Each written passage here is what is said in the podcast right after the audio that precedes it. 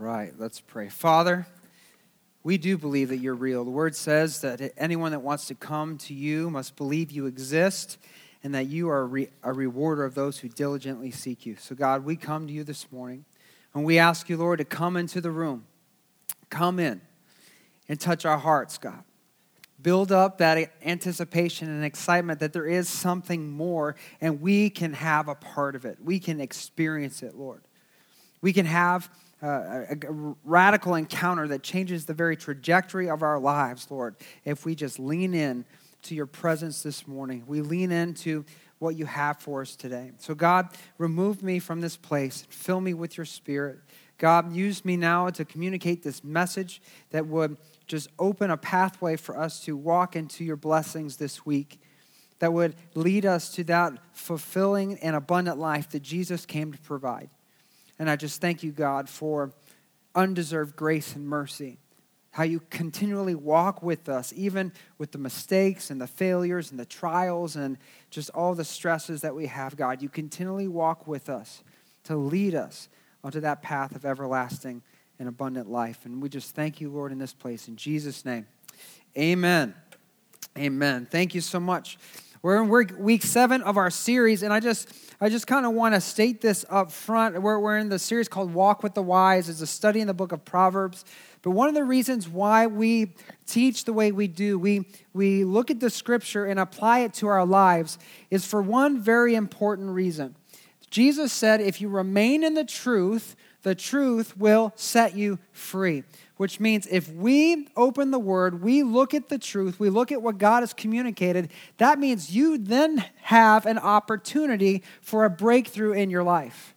You have an opportunity. God wants to give each of you a breakthrough in your life. It doesn't matter what situation, what circumstance, what trial, uh, what, what kind of uh, uh, maybe mess you've made or, or gotten yourself into. God wants to give you a breakthrough. He wants to lead you like a good shepherd to a pasture that brings peace and rest in your life. And so when we open the Word of God and we look at issues, even issues that might be personal, that we might look and say, you know what, I, I did that. Or maybe I'm in that situation right now. What do I do? It's not to make you feel bad or bring shame or condemnation because the Bible says there is no condemnation for those who are in Christ Jesus.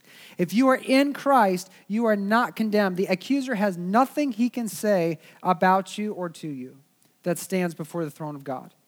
It's not for shame or for condemnation. What it is, is to open a door of opportunity for you to make a different decision that will reorient, reorient and redirect your, your life to provide you an opportunity for life transformation, for breakthrough, for something to shift for the good in your life. And so, as we look at this, this subject today, as we look through this series, Walking with the Wise, that's what we're doing. We're highlighting scripture and, and principles in God's Word that can help us have a more blessed and fulfilling life. And here today, as we are diving into the wisdom of God, uh, we are, we're looking at a particular issue today. You see, Jesus, again, I said it earlier, he said, I have come that you might have life and life more abundantly, or life overflowing. John 10, verse 10. That's his purpose. So, the things that he teaches us, the things that he uh, warns us about, the things that he leads us into, is to lead us to a fulfilling life. In one of the ways God has designed in, in his creation to lead us into a blessed life, that there's a mechanism that He's designed that we could have a rich and fulfilled life, and that is through relationships. It's through relationships. And, and as we look at just His design and His word, we need to understand that the reason why God designed relationships for us to be blessed by is because He Himself is a relational God. If you look at the first uh, book of the Bible in Genesis chapter 1, when God uh, is talking about creation and more so the pinnacle of his creation, creating mankind, what does God say? He says, Let us make man in our image. He speaks of himself in plurality. Why? Because God himself is a divine relationship. There is a divine family that is contained within the fullness of God. There's the Father, the Son, and the Holy Spirit. They are equal, they are one, they are a family, and they are in relationship. And God, when He created, He wanted us to experience the same blessing that He experiences existing in that divine relationship. So when He makes man, he, he, he forms man from the dust of the ground and from the dirt and he breathes the breath of life into man. And just as all the other creation that he creates, the other six days of the creation order, he looks at man and, and he gets ready to say, It is good, just like he did for every other day. But when he looked at man, he didn't say it was good. He said it was not good. Not that what he made wasn't good. He said the situation was not good. It was not good that man should be alone. God did, not create, create us to live alone. He created us to be in relationship. So, what did God do when He looked at His perfect creation and the situation that He had created him in? He goes and He creates another. He takes a rib from the man and makes woman, and He brings them together to be in a divine relationship. This is God's will and plan for our lives that we would live in relationship. Yet many try to live in isolation. But isolation is actually a very damaging circumstance or a damaging environment on the human species. In an article entitled How Extreme Isolation Warps the Mind, this is on BBC.com, they recount a testimony by a woman named Sarah Shourd. She uh, was a tourist in Iraq and on the border of Iran who was apprehended by Iranian authorities because she'd accidentally crossed the border and they were accusing her of spying. And they put her into prison and not just jail, but into isolation. And her mind began to slip after about two months into her incarceration. And as she's recounting her experience, she said she heard phantom footsteps and saw flashing lights in her cell and she spent most of her days crouched on all fours, listening through a gap in the door. In the summer, that summer, the 32 year old had been hiking with two friends in the mountains of Iraqi Kurdistan, and they were arrested by Irani troops, and they were confined in the Evin prison, and she endured almost 10,000 hours of isolation with very little human contact before she was freed. And the disturbing effects that she had were hallucinations on her, uh, in her mind. And she says, in the periphery of her vision, she began to see flashing lights, only to jerk her head around and find that nothing was there. At one point, she said, I heard screaming, and it wasn't until I felt the hands of one of the friendlier guards on my face trying to revive me that I realized that the screams were my own. Isolation has a devastating effect. We were not designed to live in isolation. But the problem that we face, one of the problems that we face is anytime we go through hard times or trials, anytime the enemy is bringing attack or struggle into our lives, the first thing we try to do is what? Isolate. Rather than press in to what God designed for our good, we separate ourselves and we hand ourselves over to the whims of the enemy. Many people have social anxieties and disorders. We, we understand the difference between being an outgoing person or being an introvert or an extrovert. The truth is, is that having relationships is a vital part to every human being. There's not a person here who can say, I don't need people, because God divinely put that in you. The imprint on your life in creation is a need for other people. And as believers in Christ, as the church, we are even called, once we trust Jesus as our Lord and Savior, we are even called in or inducted into a spiritual community with one another. We're united together in our common faith in Christ Jesus, and we're bound together through the power and unity of the Holy Spirit as we're adopted by our Heavenly Father. We're adopted into a new family. And as the church, as each individual person here, each of us make up an individual, vital part of the body of Jesus Christ, this community that God designed to work together, to function together. And as we minister together and minister to one another, it keeps us healthy, flourishing, and blessed. But I think most of us could probably say here today that there have been times in your life or in your experience when you didn't really do community very well.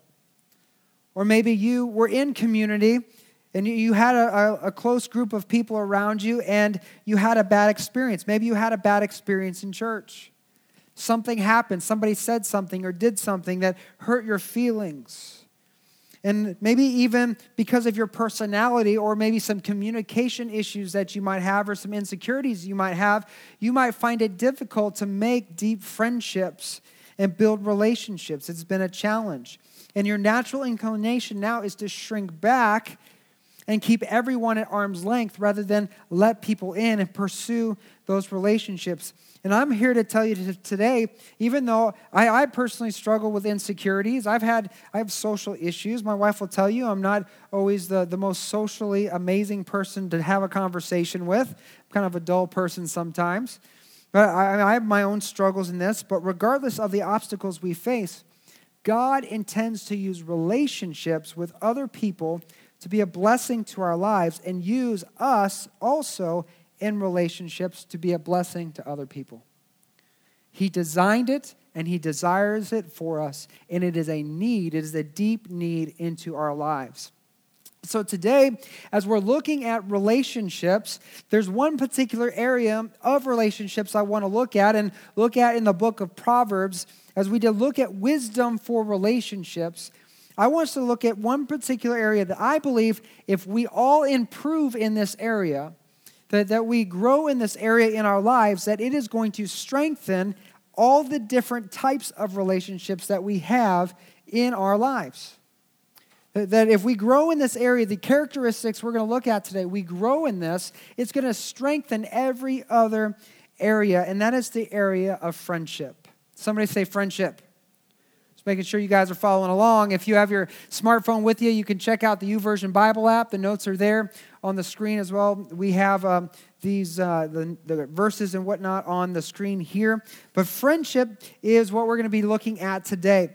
And friendship, if you want a, a quick definition of friendship, it's essentially the positive link or bond of fondness between two people there's a link or bond of fondness. There's, there's a joy uh, or some type of, of connection that two people have. We can call that friendship. If you think about the friends you have in your life you can instantly associate how strong your friendships are. Think about the people you call friends and you will determine how strong those friendships are by the strength of the bond between you. Some people you aren't very close friends with, but other people you have a deep friendship with. And there are some characteristics of friendship that are vital to being a quality friend. And the Bible has much to say about friendship and, uh, and has much to guide us to promote a strong bond between people, between two or, or more or even within our relationships in the church. So, we're going to look at a couple characteristics about friendship. The first characteristic we're going to look at today, and if you're taking notes, is sacrifice. Friendship takes sacrifice. A good friend is sacrificial, which means they're not self centered or they're only interested in themselves, but they generally care for and are interested in the other people in the relationship. That, that it's not just about what they get out of it. Have you ever had a friend or been in a relationship with somebody who is only interested in hearing what they have to say? Or, or you're having a conversation and maybe, maybe you're, you're, uh, they call you on the phone and they talk to you for an hour, venting and all these things going on. And then when you turn around and have something to say, oh, then, then they got to go. Like they're not real interested in having a two way conversation. Or maybe you're talking with them and, and you know that they're not really listening because what they're really doing is focusing on what they're going to say to what you just said and they're not really hearing you at all. It's a self centered form of communication. Even when you go to them for advice, it's like they're more interested in their own thoughts, their own apparent opinions than your heart. And what really is bringing pain to your heart in the moment. Well, in Proverbs chapter 18, verse 13, here's what the Proverbs, right? Here's what God's word tells us a nugget of wisdom for communication and friendship. Verse 13 says, Spouting off before listening to the facts is both shameful and foolish. That, that when you just assume and you think you know something, speaking before listening, being more interested in what you have to say than listening to the whole story is both shameful and foolish. Proverbs 27, verse 9 says, But the heartfelt counsel of a friend is as sweet as perfume and incense. You cannot have heartfelt counsel unless you first been sacrificial in your listening. See, often what trips us up and what, what kind of gets to me sometimes is that when, when we're having conversation, I get more interested in my own thoughts than really what's being shared with me. And, and sometimes, even midway through a conversation, I might check out because I got the gist and I'm done really caring for the person's heart than the heart of the friend. And when we do that, we can often misinterpret or misread a situation and leave our friends feeling unloved and uncared for because of simply how we're communicating, by how we're not listening, how we're speaking before hearing the whole story.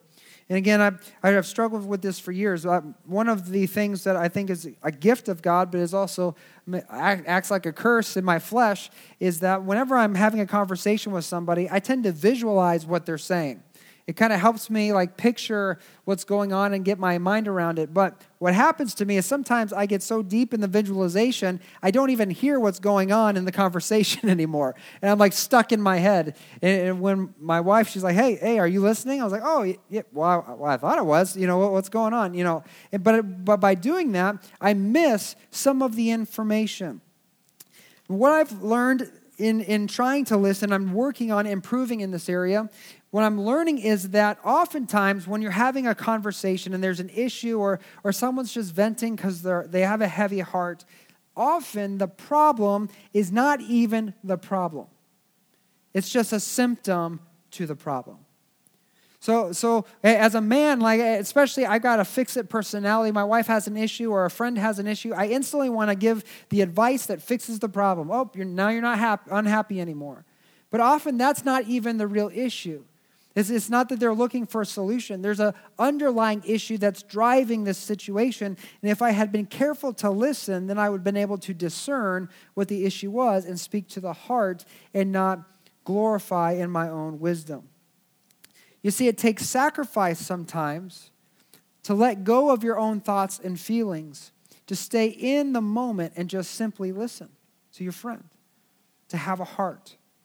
Proverbs 18 verse 24, the Bible says, There are friends who destroy each other, but a real friend sticks closer than a brother.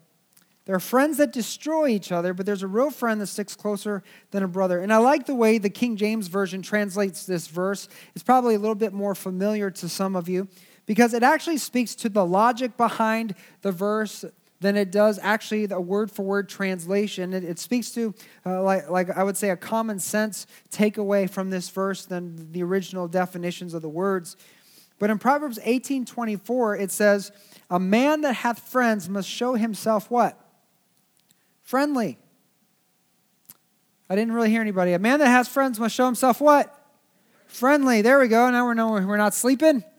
He must show himself friendly. And there's a friend that sticketh closer than a brother. You see, if you want to have friends, you want to have and develop deep relationships, you have to show yourself to be friendly. You have to model the characteristics that you want others to provide to you. This goes deeper than just being a nice person, being kind, or, or, or, or just being, you know, opening the door when someone's walking through. This goes to the heart and the foundation of relationship.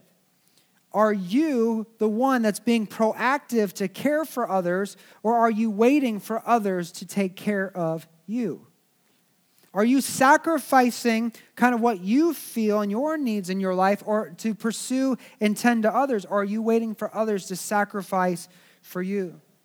I mean, just think about it. We, we kind of can relate a lot to the church world, and especially the larger our church gets, the more difficult it might be to have genuine and deep relationships but there are many people that I've talked to that will have visited a church and they'll be like, no one said hi to me. No one said hello to me. And they kind of get mad and miffed and all offended that, that no one noticed them. And then my, my follow up question is, well, did you say hi to anyone? And they're like, uh, uh, uh, well, uh, mm, Uh, no. I'm like, well, why do you expect others to say hi to you when you yourself are not saying hi to them? Right? Uh, it's that we have this backward mentality that we think others need to invest in us when we're not even willing to invest in other people. So, a true friend is not self centered. A true friend is sacrificial. I'm going to lay myself down to invest in the other person. Now, this doesn't mean that you're never going to have a time where you need a friend. This doesn't mean that at the core of your relationship that it's constantly you giving and never receiving. The core of your relationship is not just one sided. You see, in any relationship, it's a two way street. It's simply, and what I'm trying to land on here today with being sacrificial, is that the core of your relationship should not simply be what you get out of it. It shouldn't be just simply what you get out of it. The core is how you can give yourself in love to others. And if you are giving of yourself and I'm giving of myself, then what we have is a deep, bonded relationship. See, the breakdown in many relationships and friendships is because, really, at the core, they're at the heart of it manipulative and abusive. It takes two people to be in a relationship, and it takes two people to be sacrificial and give for the relationship to come together. But when one person is giving and the other person is taking, there's a dysfunctional breakdown in the relationship, and usually one person is left feeling used and abused, leading to strife that eventually causes the dissolution of the relationship. It cannot simply be one sided. So we have to wake up to ask the question how sacrificial are we in the relationship? How interested in others are we being? If we're going to have strong relationships, it begins with having strong friendships where each of us are sacrificing for the good of the other. If we want friends, then we must show ourselves to be friendly. We must pursue others. The second characteristics we want to look at about friendship is that good friends are both honest and loyal. Somebody say honest and loyal. Honest and loyal. Honesty and loyalty are two defining characteristics in a friendship. If there's no honesty or loyalty, there can be no trust. And if there is no trust, there's no foundation for the relationship. These are vital values in a relationship. Keeping a confidence, and if you just think about communication, and when a friend comes to uh, just just to vent or to confide in you, keeping a confidence is a basic need in a relationship of trust. Proverbs 20, verse 19 says, A gossip goes around telling secrets, so don't hang around with chatterers.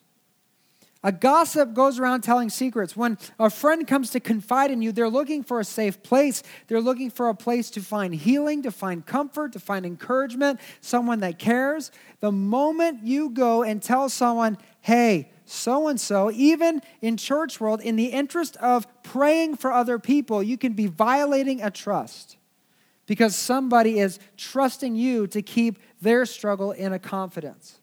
And when you go around and share these, the, the, the issues that your the friends are bringing to you, even what you think in the effort of good spiritual care, you can be violating the very foundation and fabric of a relationship. You know, in ministry, we, we've, we, have gone through a lot of things, and um, not in this church, but in another ministry. My wife and I were going through a difficult time. We had just had a miscarriage, um, and, and my wife was dealing with some other emotional issues, and someone came up to her because she they saw that she, she was just having a rough day at, at church, and so they asked her what was going on. She confided in them. They prayed together, and, and my wife felt a lot better.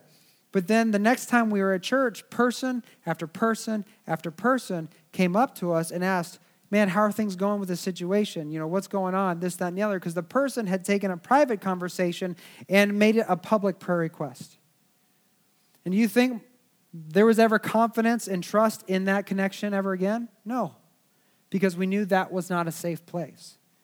So, even in the interest of what we would consider good spiritual care, we can violate the foundation of a relationship simply by going around and telling secrets. And a person who tells secrets or you know blabs uh, other people's issues that are gossiping about other people will find themselves lonely and isolated. You know, it's been said someone that gossips to you will also gossip about you. Loyalty goes beyond just not sharing the information, it goes on to protecting those that information is being shared about.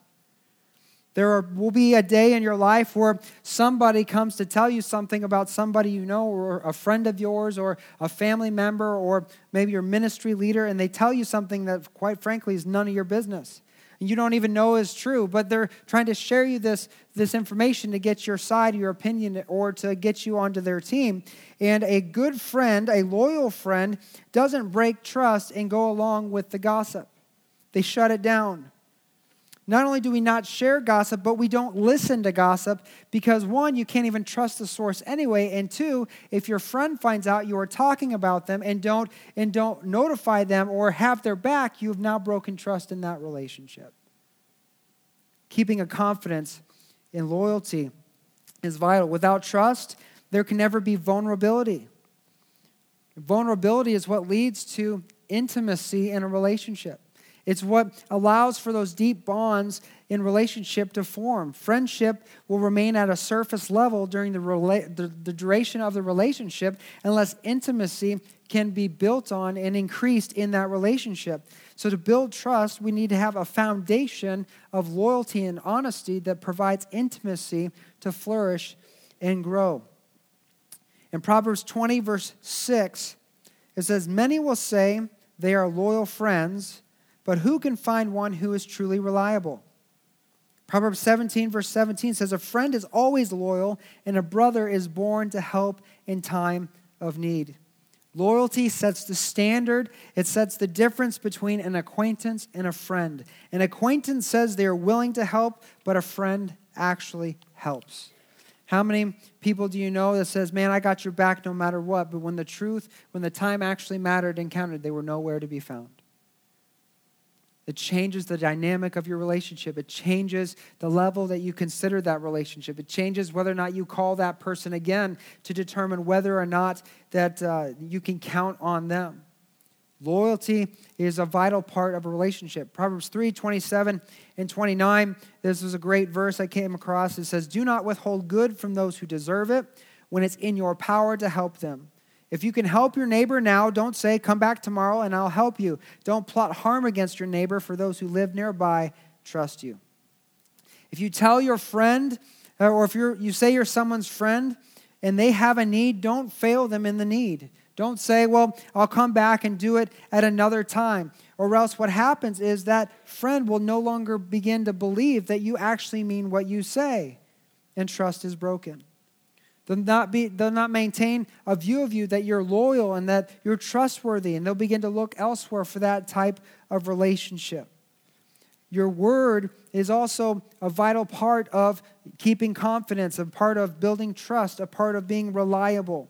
Proverbs 20, verse 19 says, Putting confidence in an unreliable person in times of trouble is like chewing with a broken tooth or walking on a lame foot. I think the scripture's hilarious sometimes because I try to imagine these things. I told you I'm a visual person, you know, trying to walk on a lame foot. You know, it, that'd be painful, right? Trying to chew on, I mean, I don't know what's worse than toothache sometimes. It feels like that's like the worst pain you could have, and trying to chew a T-bone steak on a broken tooth, it would not be very much fun. But here's what it says it's like putting confidence in an unreliable person is similar to that. Proverbs 27, verse 10 says, Never abandon a friend, either yours or your father's. When disaster strikes, you won't have to ask your brother for assistance. It's better to go to a neighbor than to a brother who lives far away. If you are the friend that is loyal, if you are the friend that is trustworthy, that you keep your word, you're there when you say you're going to be there, you help when you say you're going to help, you invest and you sacrifice, when it's time for you to need someone, you won't even have to ask because the relationship, the depth that you've been able to cultivate in your life will be such that they will see the need before you ask and they'll meet the need before you request it. This is how deep friendships are cultivated. Never abandon a friend because when you need it, they won't abandon you. The relationship will return the favor. But it hurts the relationship, it hurts the friendship, it, hurt the per- it hurts the person you're in relationship with when they have to come to realize that deep down, you just really don't care. Keeping your word is the same as telling the truth. I had to really grow in this area of my life, and I'm still growing in this area. Uh, it, when it comes to the family, because oftentimes we'll, we'll promise the kids something like tucking them in bed, something simple as that. And we'll say, Yeah, we'll tuck you in bed. And sometimes we'll, we'll do this thing where we take turns sleeping with the kids. And what we do is we just go in there, lay in there for like 10, 15 minutes and goof around and, or tell stories or, or whatever, just you know during bedtime. And, and they'll come earlier in the day and they'll say, Hey, will you sleep with me tonight? And we'll say, yeah, yeah, we can do that. And then it's 10, 10.30, 11 o'clock at night, and we're still not ready for bed. Things, we're rushing around, we're exhausted. And they're like, okay, will you sleep with me? And we're like, you should have been asleep two hours ago, you know. And, and we'll say, well, not, you know, we're not going to do it tonight. We'll put it off. And you can see the discouragement in their heart because they were counting on that. And then the next day, if we put it off again and we put it off again, slowly and surely, they begin to see that my parents don't mean what they say. My parents aren't reliable. And so there's a trust that's broken. They stop believing and hoping in that relationship. Keeping your word is just as important as anything else because when you don't keep your word, you're essentially being deceitful and dishonest. If you don't keep your word, you're by nature lying to the people you're supposed to be loving. And the same is true for hiding your heart. Hiding your heart. Again, it takes vulnerability to create intimacy. Dave Willis said that the depth of your vulnerability will determine the depth of your intimacy. I love that. That's so good the depth of your vulnerability. And I've known this true in my life when I wasn't willing to share my struggles, what was really going on inside with my wife, there was no way we were able to build intimacy. I, have historically had um, several friends, but never on a deep spiritual level where I was able to really feel confident and trusting enough to let people in. And just the last few years, God has begun to work that in my life, and I've got people now that I can call and say, "Hey, man, I'm struggling with this, and I am, and I'm dealing with this," and I know they'll keep confidence, and they'll pray for me, and they'll encourage me, and they'll check up on me, and it's just been such a benefit and such a nourishment to my soul. But before, I would never let people in. I'd act like I always had everything together, and I never had any deep, lasting relationships. Withholding yourself, withholding your heart from people, what, what you're doing is you're putting your friends on constant pursuit of something that they will never be able to acquire. When you don't let your friends in, when you don't allow vulnerability to build intimacy, you'll put those in the relationship with you on a constant pursuit of something they will never be able to acquire. Knowing you truthfully, inside and out, completely, is the only way for true friendship, true relationship to build and blossom.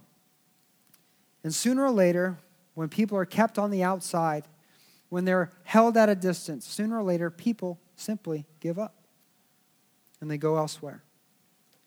Without vulnerability, you're merely putting up a dishonest front, breaking the trust in the relationship. And a mistake here or there can be forgiven, but ongoing issues will create an insurmountable chasm that kill relationship, especially when trust and loyalty and intimacy is not able to be cultivated in your relationship. Proverbs 18, verse 19 says this about an offended friend. It says, An offended friend is harder to win back than a fortified city. Arguments separate friends like a gate locked with bars. Have you ever had a situation in your life where you had a really good friend, maybe when you were younger? Uh, there's some young people here today. Maybe you've encountered this. Uh, when I was younger, I, I used to have friends. I'd like have the same friend that I play with like every day in my neighborhood. We'd hang out and be like, everything would be great. Then all of a sudden, out of nowhere, we'd have a falling out. And it's like we didn't speak to each other for, for like a month or even longer. And it was almost like we were ready to give up on the relationship altogether. Be like, well, forget you. I'm done. I'm going to go somewhere else. It seems to happen that even after uh, maybe even a long season of bliss, there's a falling out, and it's like a death blow to the, the relationship. And here God is telling us that an offended friend is harder to win back than a fortified city, than conquering a fortified city. You see, the struggle with deep friendships and the reason why I think many people are scared of intimacy, why I was scared of intimacy, is that the issue and struggle with deep friendships is that the wounds that are created are also deep. That when you trust, when you invest, when you invite people in and you become vulnerable, there, there is a, a real risk that you're taking. And when a wound is issued in a relationship like that, it is a deep, cutting wound. And we hate feeling that pain, which is why many of us keep people at a distance because we'd rather isolate than risk being hurt. Many find it easier to abandon the relationship or abandon relationships altogether than work through problems. Dishonesty is a huge issue that creates devastating consequences in a relationship.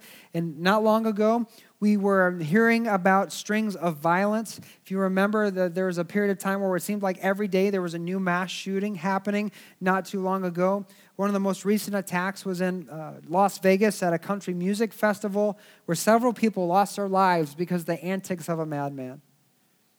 In Proverbs 26, 18, and 19, writer of Proverbs says, just as damaging as a madman shooting a deadly weapon is someone who lies to a friend and then says, I was only joking. Just as damaging is a friend that lies to another friend and says, I was only joking. See, the truth in this verse is not only was there a break, a break, of trust, not only was there a mortal wound to the soul of the person that was vulnerable with you and in deep relationship with you, but then you become dismissive of their pain and act like nothing happened.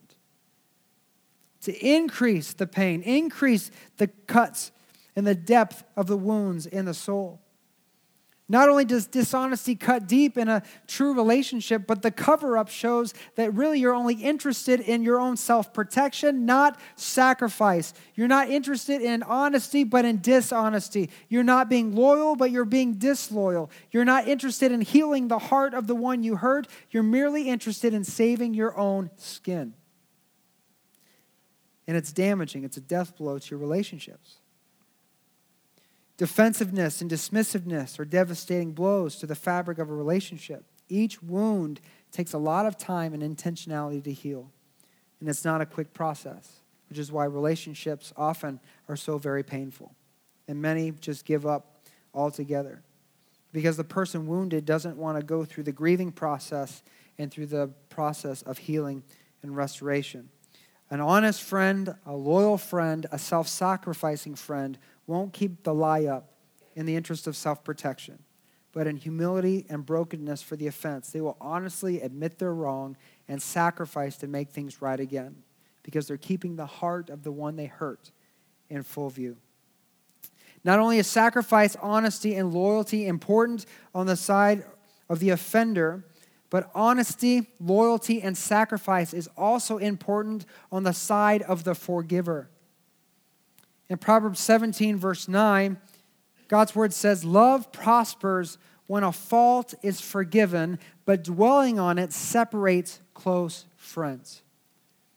We would be insane to believe that a person would be perfect enough to never hurt us in a relationship.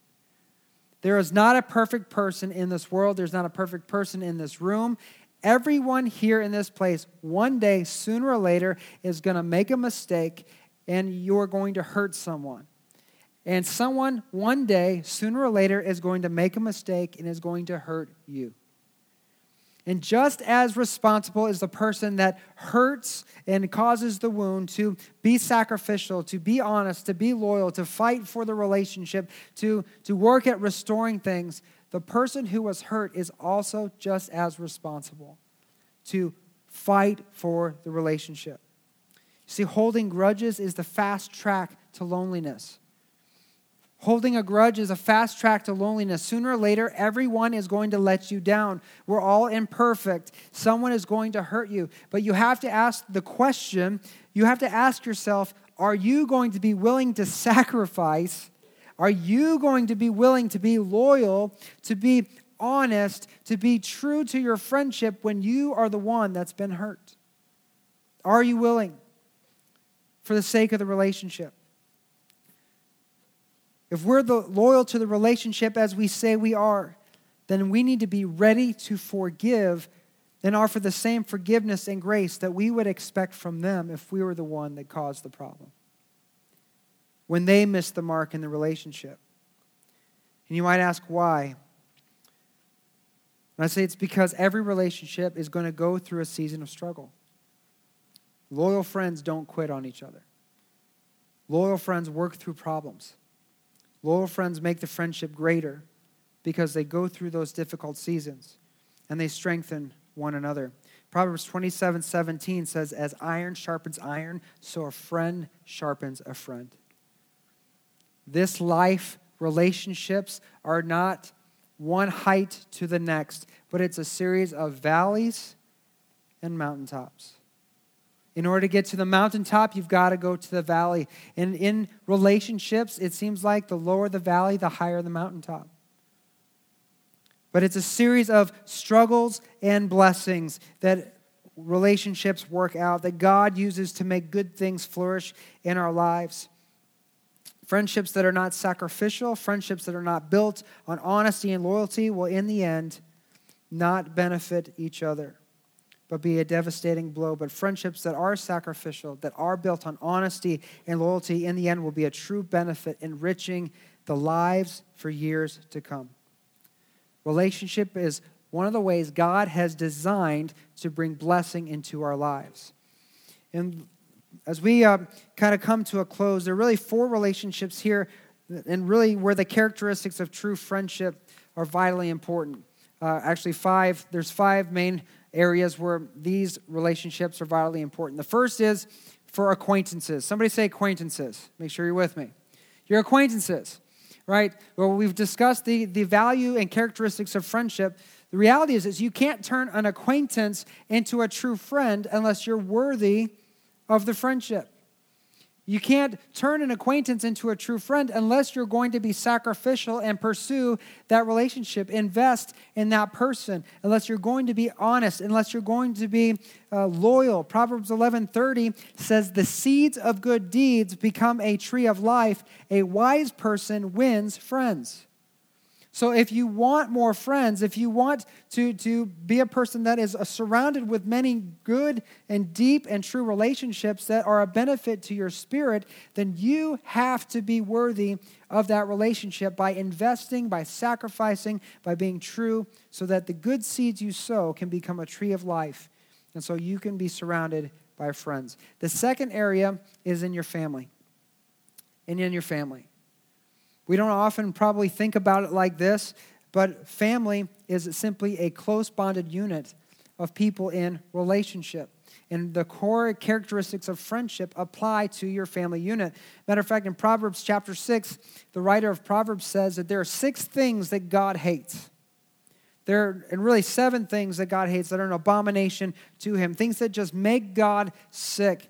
And in verse 19, it says, A false witness who pours out lies, a dishonest person. And two, a person that sows discord in a family. When someone disrupts or sows discord into a family, it breaks and grieves the very heart of God.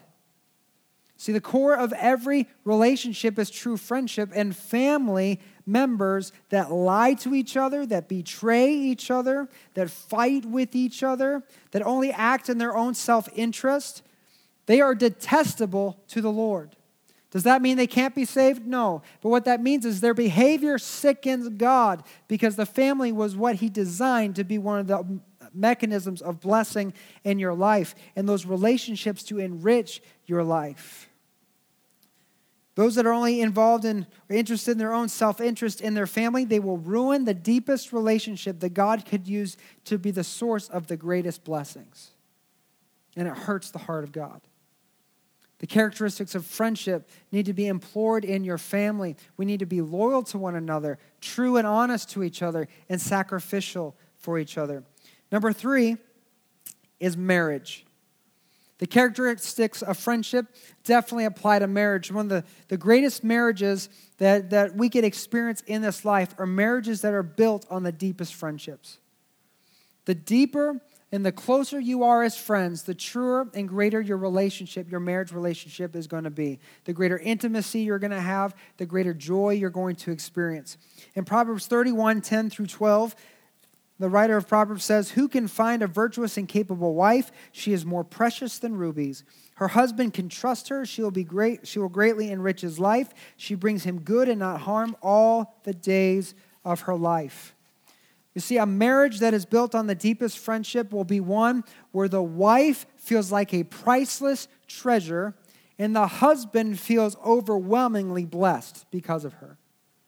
She will feel like a priceless treasure, and he will feel overwhelmingly honored and blessed. Why? Because both spouses are sacrificial, sacrificing for one another. Both are loyal in mind, body, and spirit. Both are honest and vulnerable with each other, creating a foundation that can be built on and sustained through good and bad times.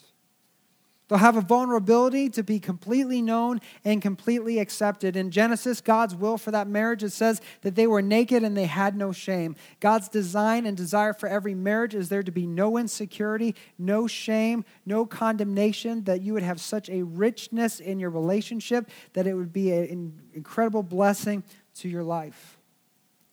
The characteristics of friendship are vital for marriage. Number four is the church. Again, what starts as acquaintances becomes a family with deep spiritual ties when you make that leap from being far from God to trusting in Jesus Christ as your Lord and Savior. You are instantly invited into and united into the family of God. And all of us here today are united again by a common faith in Jesus Christ as our Lord and Savior. We are united in the power and union of His Holy Spirit and we together are working together for a great and pure purpose. But even so, even though we're in this together, there's a trend among people to remain in isolation and in avoid connection. When we were at the, the Man, Man Up conference last night, we were in the car. Uh, we were just after each conference session, we would be uh, driving home and we would go around and just talk about what God was doing and things that we in, were impacted with. And and uh, Brody will remember this. And so I, at the end, I said, okay, guys, you know, we've had this great moment. God's been doing this stuff. I don't want to see anybody backseat Christianing, you know, our auditorium anymore. I want to see you guys coming together and not all spread out and, and avoiding each other because now we have a bond, we have a relationship because of what God did. And praise God, Brody moved halfway up. So, you know, I just thank God for you. Um, but, uh, but, you know, this is, you know, what we we're doing. We don't want to avoid each other before that moment, before we, we came together and had an, a mutual experience, we had somebody over here and somebody over here, and people barely talked. And it was awkward when we would pass each other because no one really knew who each other was. And at the end of the conference, it was like we were all best friends right so so this is the importance of the church is that this is not a solo sport we're not all, you know, purpose to come and just be our own little shells, our own little self, and avoid everyone like the plague out of awkwardness. But we're to come together and be a family, a community that mutually supports and invests and sacrifices for one another. Hebrews 10:25 says, "Let us not neglect our meeting together as some people do, but encourage one another, especially now the day of his return is near." God's desire for us as the church is not to isolate and do this, this relationship with God, this Christian thing alone, but it's to come together to encourage each other, to build each other up. So, as the church, we're to be sacrificial and loyal friends, not concerned with our own interests, trying to isolate. But we need to make it a point to gather together, to give of ourselves, to invest in one another, to pursue relationship with each other, to encourage each other when we're discouraged to provoke each other to good works when we're distracted and consumed with the world. The most healthy church we could have is one with the most enduring friendships. The most healthy church we could have is the one with the most enduring friendships. This is why we promote getting together in life groups and the programs that we have is so that you will take that step to get plugged in to build relationships that will bless your life for all time that God can use to encourage you, to bring strength, and to bring good things into your lives.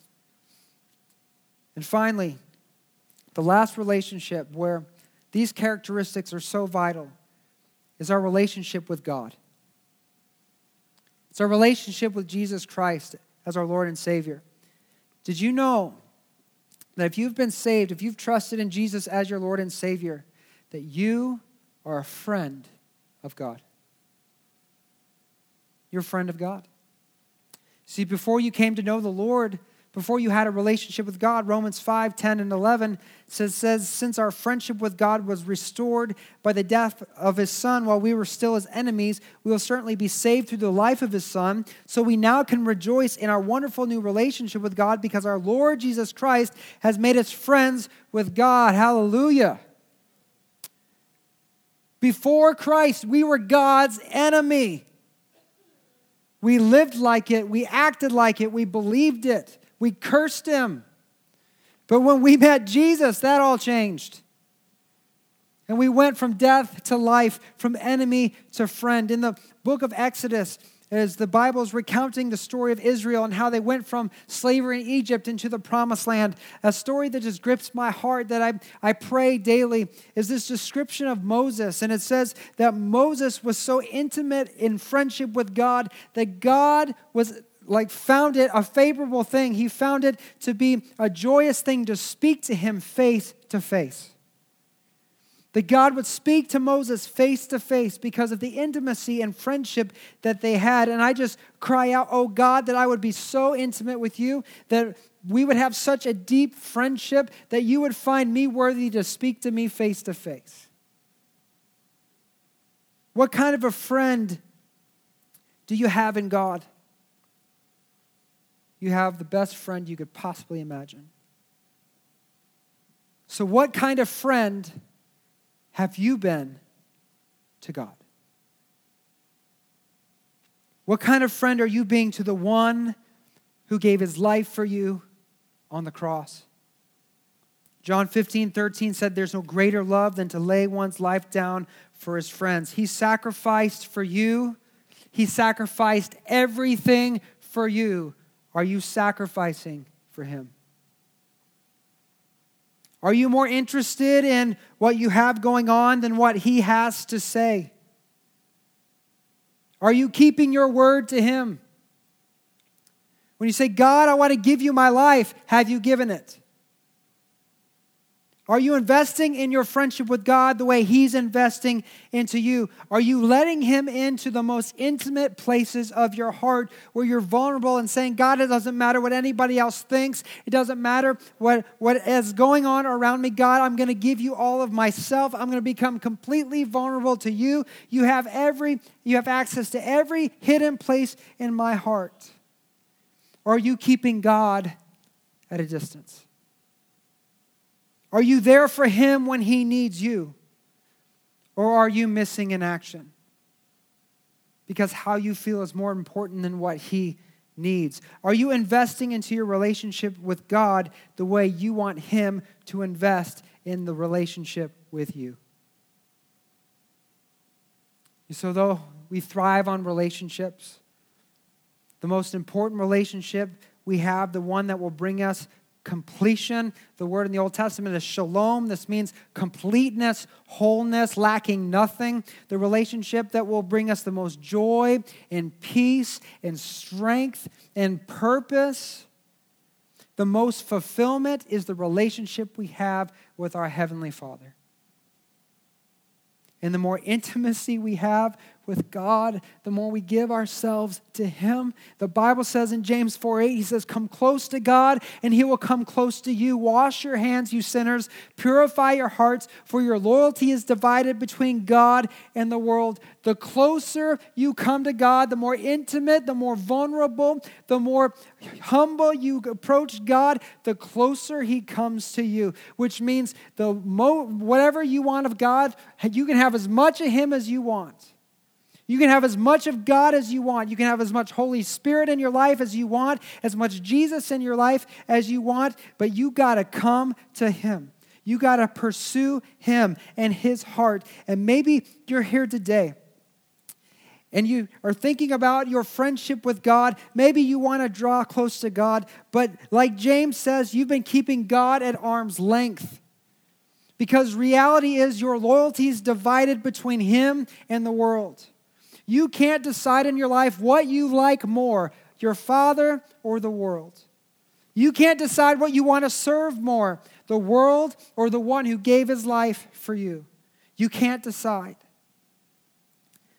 And though you have this aching in your heart to know God and to, to experience God and to have a relationship with God, there's something that's standing in the way, and that is the distance that you've put between your heart and His. But you know what, today, that doesn't have to remain that way.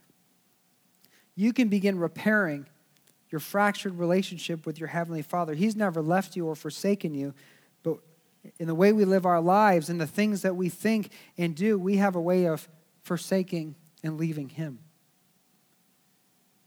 Today, you can begin repairing that fractured relationship with your Heavenly Father, your Creator, your closest friend, by just choosing today to give your heart to Him.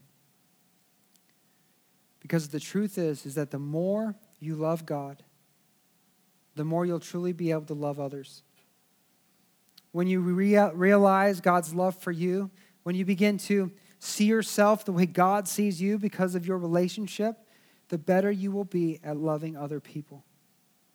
Because you'll start seeing them the way God sees them. You realize that you become like those that you hang around. The more you're around somebody, the more you become like them. The more you're around Jesus, the more you're going to become like Jesus the closer you are to God, the more intimate friendship you have with Jesus, the deeper you're going to know the Holy Spirit, the greater friend you will be, and the deeper relationships you can have. Because the greater way you'll be able to love those that you're in relationship with. Let's bow our heads for prayer as we just go into a time of response today. This concept of friendship with God rocks me to the core because I know all the ways that I have fallen short, all the ways I've taken advantage of him, all the ways I've not pursued when he's pursued me, the, when I've put up walls, when he has called out for intimacy. But I'm this, in this place in my life where I don't want that to be the case anymore. Because I know my purpose and my fulfillment is found in my relationship with my Heavenly Father. That's why I was created, is to be known by God and to know God.